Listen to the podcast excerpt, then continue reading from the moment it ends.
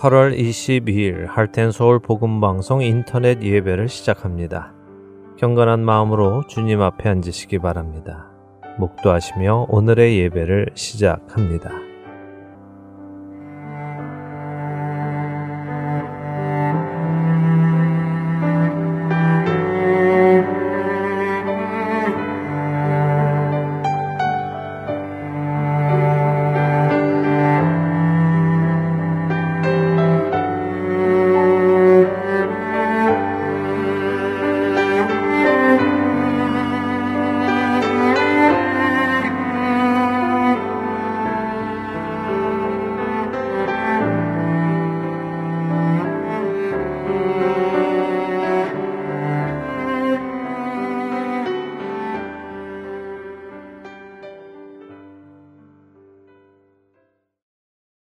찬송하겠습니다. 새 찬송가 23장, 새 찬송가 23장, 통일 찬송가 역시 23장입니다. 통일 찬송가 23장, 만 입이 내게 있으면 함께 찬송하겠습니다.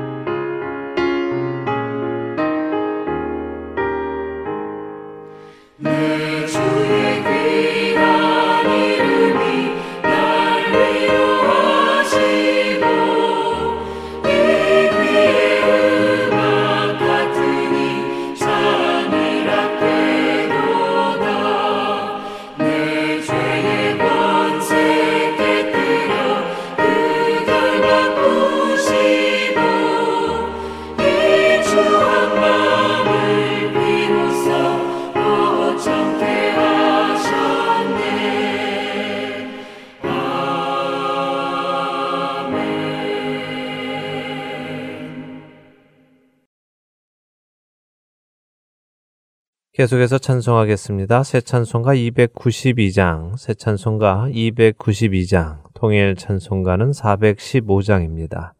통일 찬송가 415장, 주 없이 살 수 없네. 함께 찬송하겠습니다.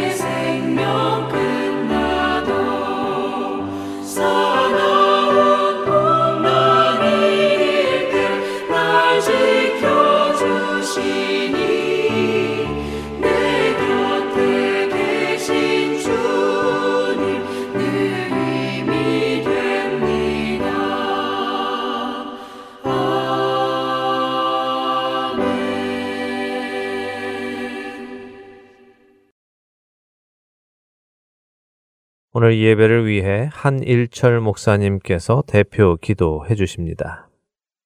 거룩하신 아버지 하나님, 우리는 그저 하나님의 은혜 가운데 살아가는 하나님의 은총을 받은 자들일 뿐입니다. 이 시간 고백드리기는 우리는 아무것도 아닙니다. 오직 주님만 영광 받으시고 주님만 위대하심을 고백합니다. 오늘도 주님을 따르는 주의 백성들, 오늘도 새 힘과 능력 주셔서 우리의 능력이 아닌 주님의 능력으로 이 험악한 세상을 살게 하옵소서.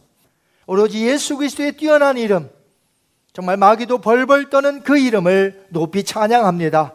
예수님, 그 십자가에 흘리신 보혈로 우리를 덮어주시고 다시 한번 능력을 주셔서 우리 주님을 찬송하며 예배하는 자리에 나가게 하옵소서. 믿음으로 드려지는 예배, 성심을 다하는 예배, 하나님 앞에 믿음으로만 우리의 믿음의 눈을 떠서 주님의 영광만을 보는 예배 되게 하시고 무엇보다도 말씀을 통하여 도전받게 하시고 이 마지막 시대를 살아갈 수 있는 능력을 성령으로 부어 주시옵소서.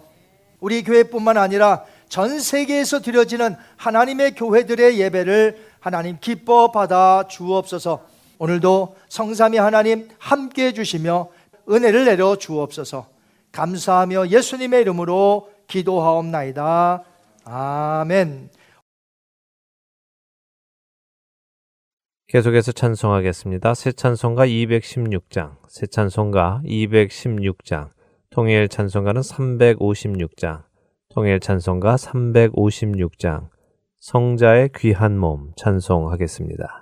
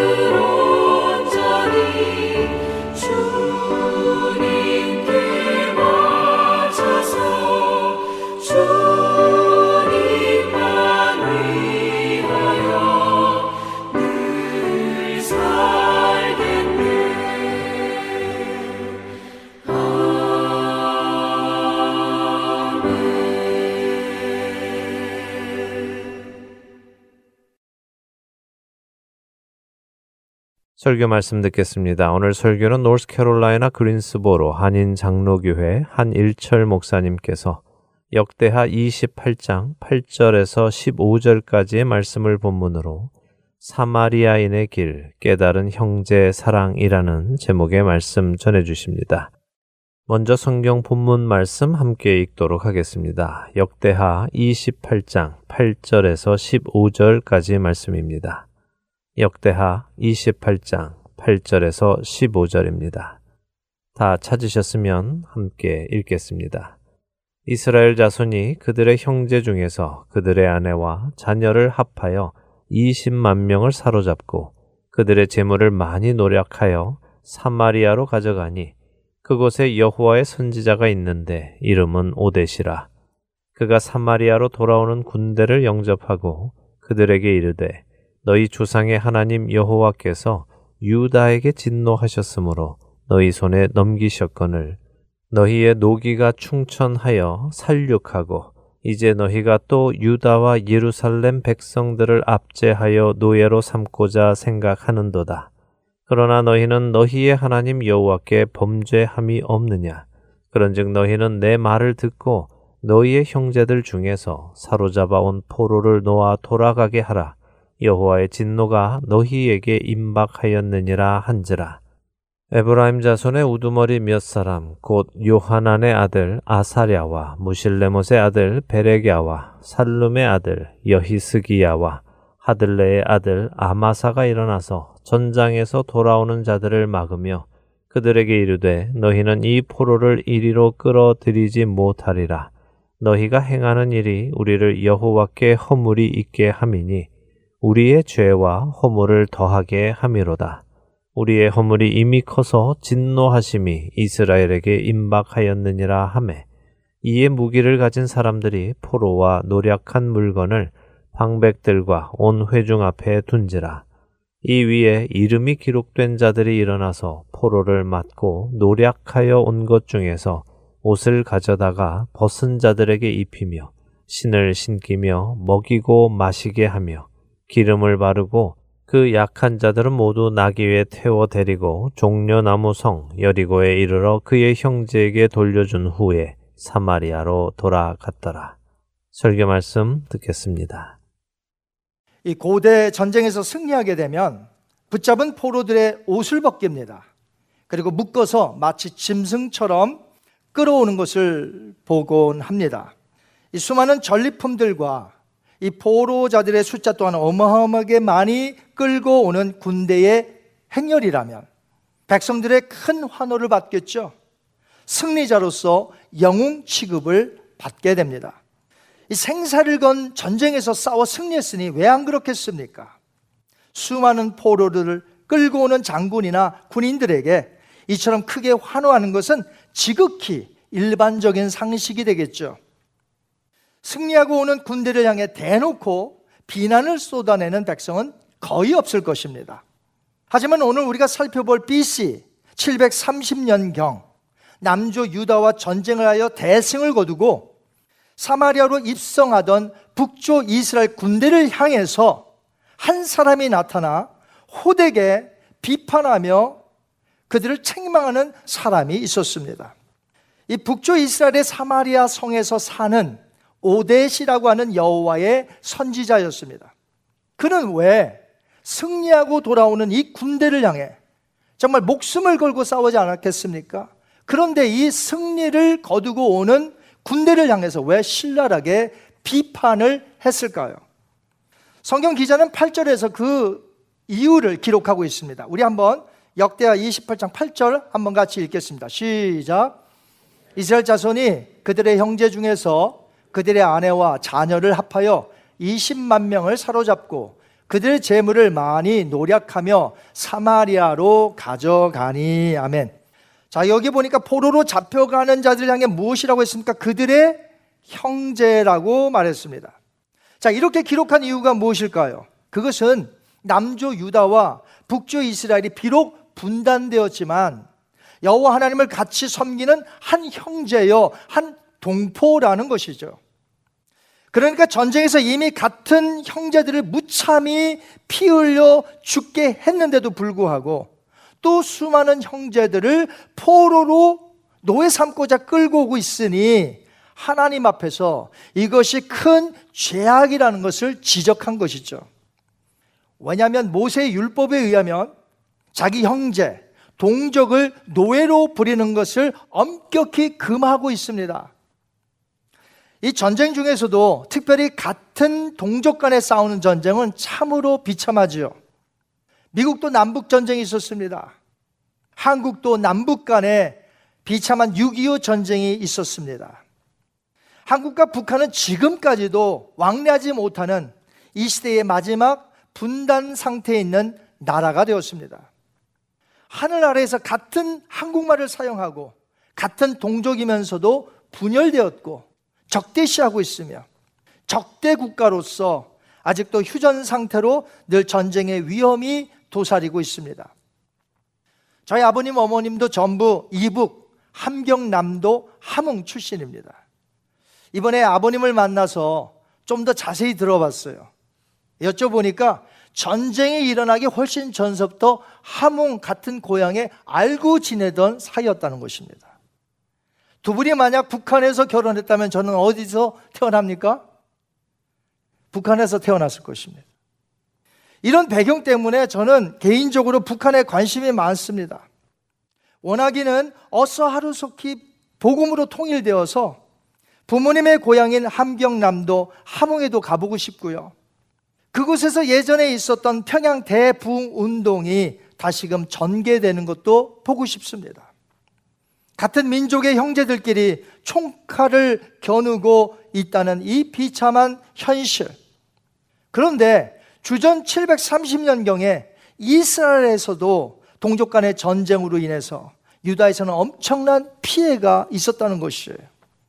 거기에다 수많은 재물이 북쪽 이스라엘 군대에게 약탈되었습니다. 이 패망한 남조 유다는 초상집과 같았겠죠. 반면에 대승을 거둔 북쪽 이스라엘 군대는 이 사마리아로 어마어마한 규모의 포로를 끌고 오고 있으며 또한 전리품들을 가지고 오고 있으니 그 축제의 행렬이 정말 대단했겠죠. 그런데 그 행렬을 막아선 사람이 바로 오데시란 선지자였다는 것입니다. 오데시 누구인지 성경은 말하고 있지 않습니다.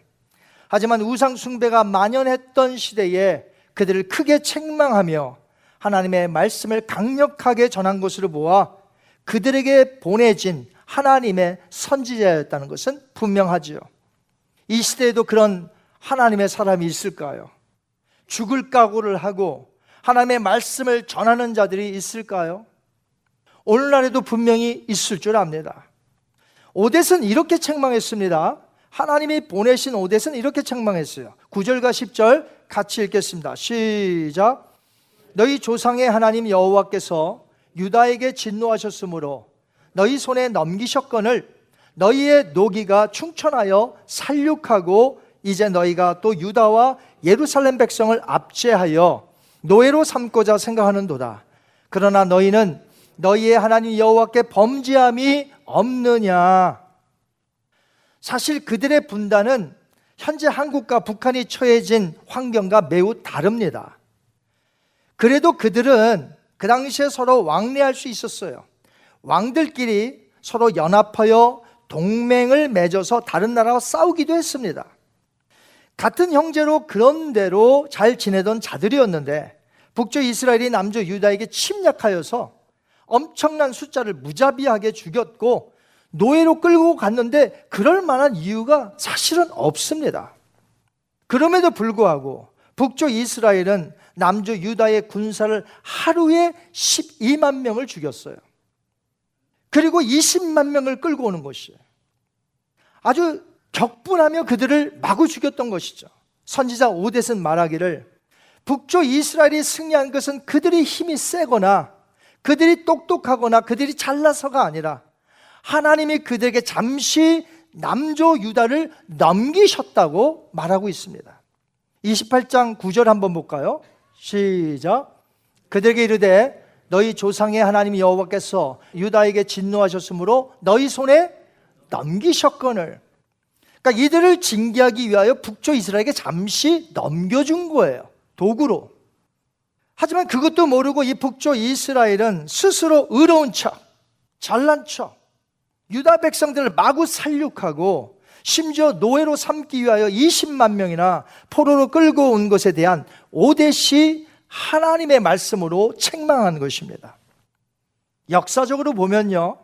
다른 나라들을 침략하여 잔인하게 죽이고 포로로 잡아왔던 그 로마 제국의 군대 개선식을 너무너무 많이 했겠죠. 왜냐하면 나가면 승리하니까. 승리하고 돌아오면 개선식이 이루어집니다. 근데 그 개선식에 이렇게 외치는 것이 있어요. 메멘토 모리. 메멘토 모리. 자, 메멘토 모리의 뜻이 무엇입니까? 라틴어인데 죽음을 기억하라. 너는 반드시 죽는다는 것을 기억하라는 뜻입니다. 이 고대 로마에서는 전쟁에서 승리하고 돌아온 개선 장군이 개선식을 할 때에 뒤에 수많은 노예들이 이제 따라옵니다. 근데 그 노예 중에서 한 명을 이 장군이 탄 마차에 같이 태웁니다. 그래서 이 노예 보고 계속해서 외치게 하는 말이에요. 메멘토 모리, 메멘토 모리. 지금 장군은 막 신나서 이러고 가고 있는데 옆에서 메멘토 모리. 그러면 그 소리가 울릴 때마다 그 뜻을 알겠죠. 죽음을 기억하라. 너도 반드시 죽는다. 한껏 승리감에 도취한 이 개선 장군에게 마치 찬물을 끼얹는 듯한 소리지만 다 그만한 이유가 있지요. 지금은 이렇게 개선가를 부르고 있지만 언젠가는 너도 죽을 것이다. 그러니 너무 우쭐대지 말고 겸손해라. 이런 말이죠. 아주 의미심장한 말이에요. 우리도 교만할 것이 하나도 없습니다. 하나님 앞에서 은혜 가운데 살아가고 있습니다. 모든 것이 하나님의 은혜입니다. 여러분 믿으세요? 언젠가 우리도 죽게 될 것입니다. 흙으로 돌아가게 될 것입니다.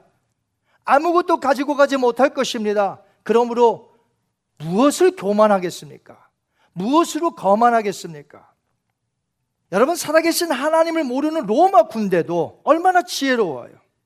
그 개선 장군이 승리에 도취하여 교만에 빠질까봐 이렇게 옆에서 메멘토 모리를 외치게 했건만 여호와 하나님을 아는 백성이 교만하게도 같은 형제들을 무참히도 많이 죽였고 지금 20만 명을 노예 삼고자 포로로 잡아고 있으니 하나님 앞에서 얼마나 허물이 죄가 크겠느냐 하는 것이죠.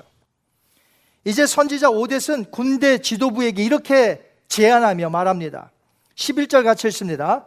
그런즉 너희는 내 말을 듣고 너희의 형제들 중에서 서로 잡아온 포로를 놓아 돌아가게 하라. 여호와의 진노가 너에게 임박하였느니라 한지라. 아멘. 여호와의 진노가 임박했다고 했습니다. 자, 시급함을 묘사한 단어예요.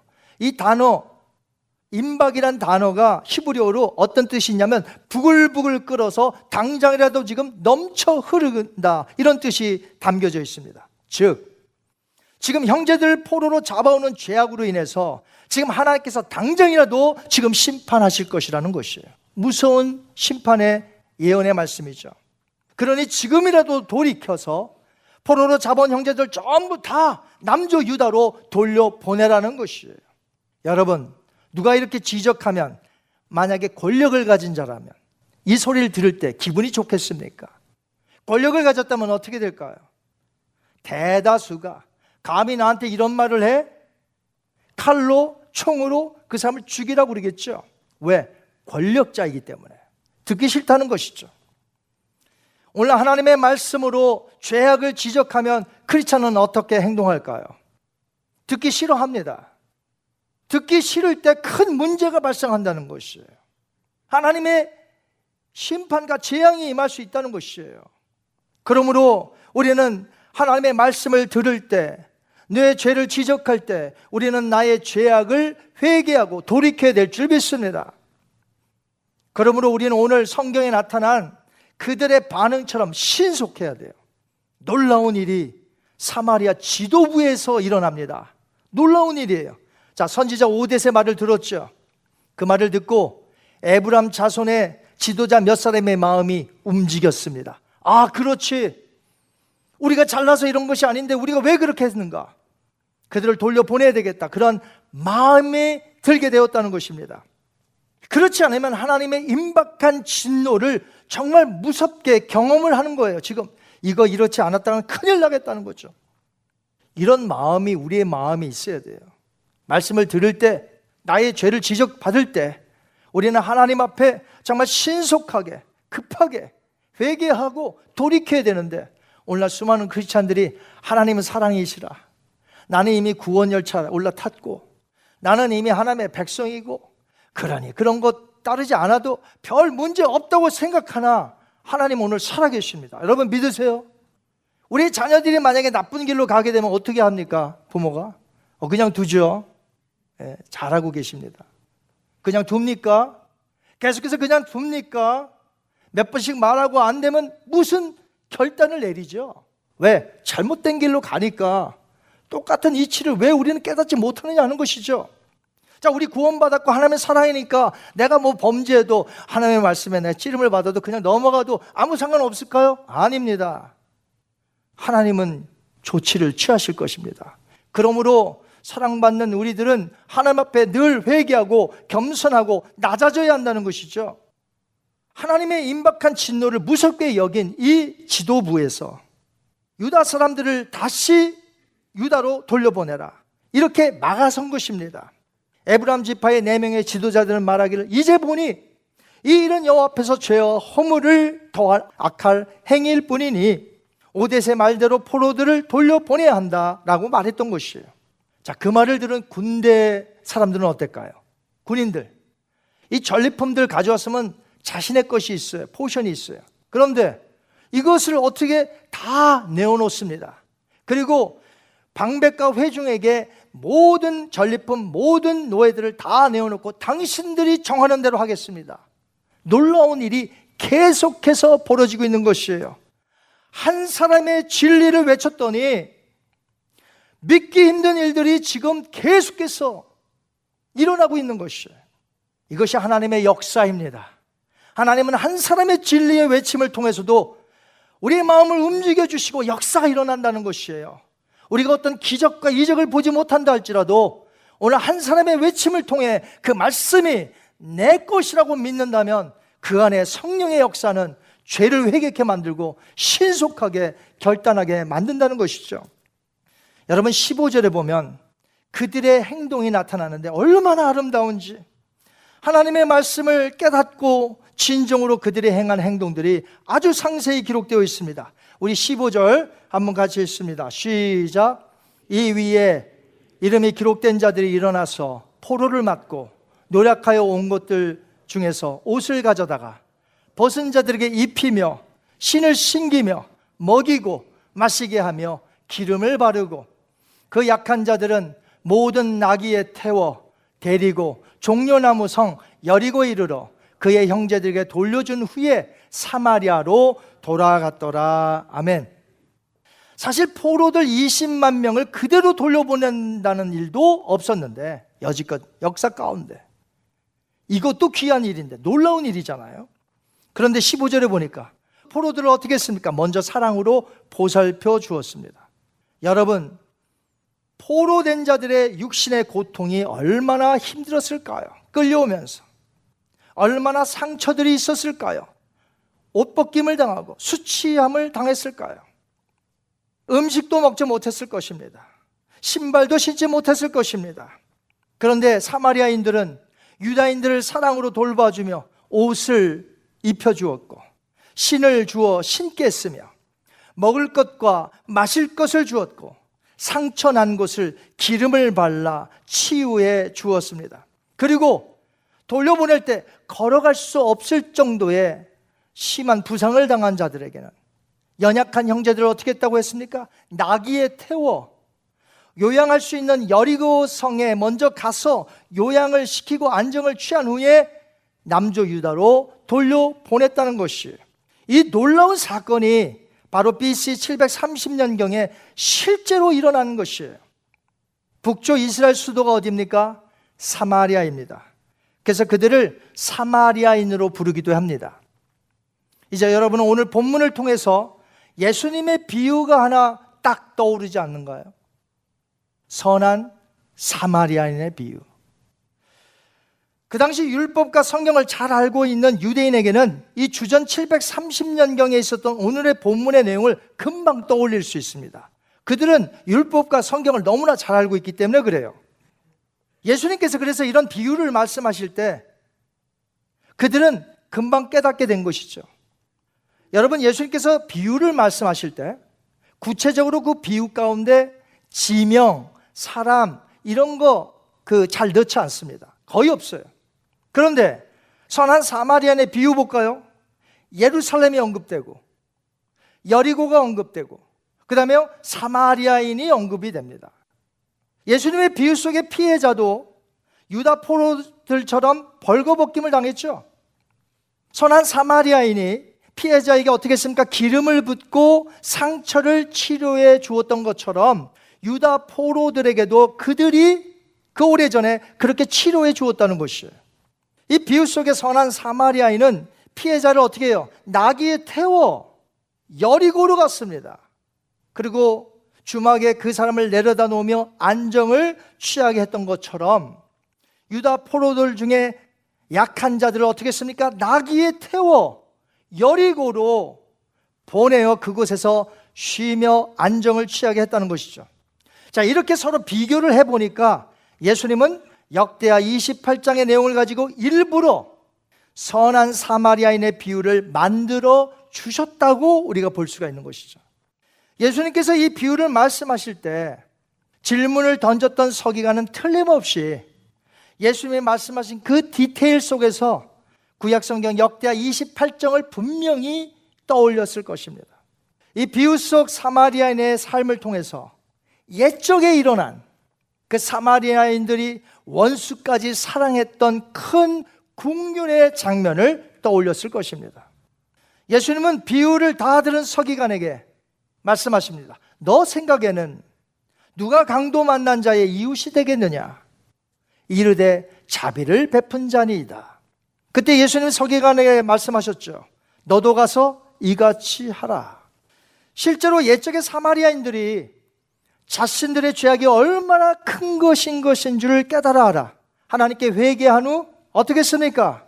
자기 원수를 사랑하여 형제처럼 대하며 그들을 입히고 신키고 먹이고 치료하고 나귀에 태워서 여리고에서 몸을 추리게 한 후에 돌려보냈다는 것이죠. 자, 그렇다면 하나님께서 우리로 하여금 이 본문을 통해 깨닫게 하시는 것이 오늘 무엇일까요? 저와 여러분에게. 오늘날 그리스도인들이 형제 사랑하는 것을 너무나 힘들어하고 있습니다. 원수 사랑 너무나 힘들어하고 있습니다. 형제 사랑, 이웃 사랑 힘들어하고 있어요. 왜 그럴까요? 우리가 형제들을 사랑하지 못하며 우리가 형제들을 용서하지 못하는 이유가 무엇일까요? 근본적인 이유. 그것은 우리가 그들보다 훨씬 의롭다고 판단되기 때문에 그래요. 나는 의롭고 저는 불의하고 나는 잘 되는 사람이고 저는 못 되는 사람이고. 그러니까 교만할 수밖에 없는 것이. 정말 그럴까요? 나는 의인이고 그들은 죄인입니까? 그들은 용서받지 못하는 자들이고 그들은 사랑받지 못할 자이고 나는 얼마든지 용서받을 수 있고 얼마든지 사랑받는 자입니까? 남을 비판하는 그 비판의 확신 과연 어디서 나오는 것일까요? 삼중고에 시달렸지만 신앙으로 승리했던 헬렌 켈러 이렇게 말했어요. 한번 보실까요? 당신이 누군가보다 우월하다고 생각한다면 그 사람을 용서하는 것은 어떻게 해요? 불가능합니다. 불가능해요. 내가 저보다 우월하다고 생각하는 순간 나는 그를 용서할 수 없어요. 이건 불가능한 일이에요. 헬렌 컬러가 말했습니다. 나 자신이 다른 사람보다 우월하다는 생각을 가지면 가질수록 우리는 하나님의 뜻과 점점 멀어져 가고 죄 가운데 있게 된다는 사실을 오늘 꼭 기억해야 될 것입니다. 우리가 오늘 깨달아야 하는 것이 무엇인가요?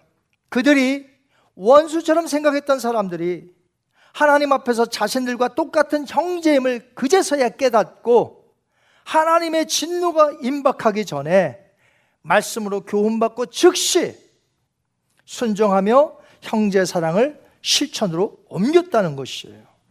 이것을 우리가 깨달아야 합니다. 예수님이 서기관에 하셨던 말씀처럼 오늘 우리에게도 말씀하십니다. 예수님이 너도 가서 이와 같이 자비를 베풀라. 너도 이와 같이 형제들을 사랑하라. 언제부터 사랑할까요?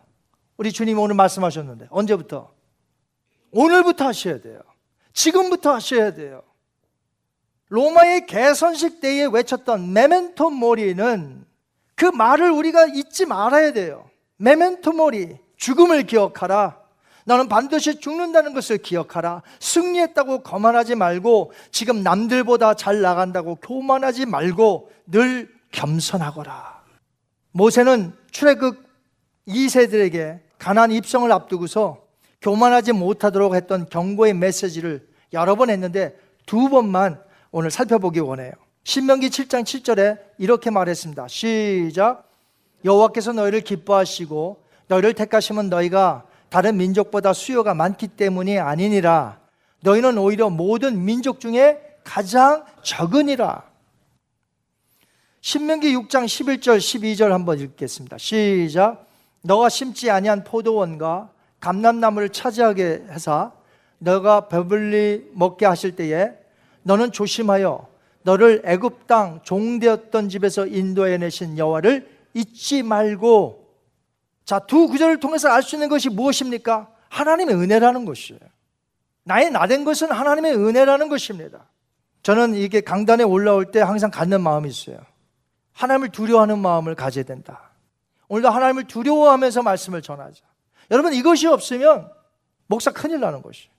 하나님을 두려워하고 하나님을 존중해야 하는 마음에서 메시지가 나가야지 그렇지 않는다고 생각해 보세요.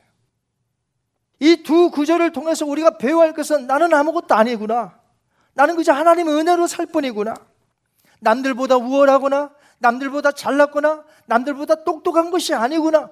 그렇다면 내가 남을 용서하지 못할 이유가 어디 있겠습니까? 남을 사랑하지 못할 이유가 어디 있습니까? 우리는 남을 함부로 비판하거나 남을 우습게 볼 그런 위치가 아니라는 것이죠.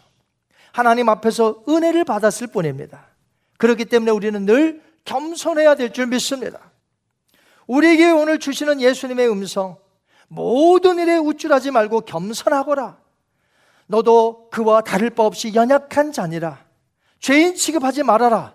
원수까지 사랑해라. 그도 너와 다를 바가 없는 형제니라. 저는 하나님의 선지자 오대과 비교할 수 없지만 오늘 여러분에게 본문을 통해 동일한 메시지를 증거했습니다. 오대세 외침을 통해 하나님께서 지도자의 마음을 먼저 움직여 주셨다면 오늘 부족한 종을 통하여 오늘 우리 교회의 중직자들, 우리 중직자들의 마음을 움직여 주시기를 원합니다. 성령께서 우리 중직자들, 직분자들의 마음을 만져 주시기를 원합니다. 그리고 우리 교회 모든 성도님들의 마음을 움직여 주셔서 그렇지 내가 사랑치 못할 사람이 어디 있을까? 내가 용서치 못할 사람이 어디 있을까? 오늘부터 즉각 순종해야 될 줄 믿습니다. 우리 이제 형제 사랑으로 실천합시다. 현재까지 용서하지 못한 그 사람부터 용서하시기 바랍니다. 사랑하시기 바랍니다. 예수님은 그 사람을 위해서도 나를 위하여 십자가에서 피를 흘리신 것처럼 그 사람을 위해서도 피를 흘리셨습니다. 그러므로 오늘 우리는 하나님 앞에서 철저히 낮아져야 하겠습니다. 나는 아무것도 아닙니다. 하나님의 은혜입니다. 모든 영광 하나님께 돌립니다. 라고 고백해야 될 줄 믿습니다.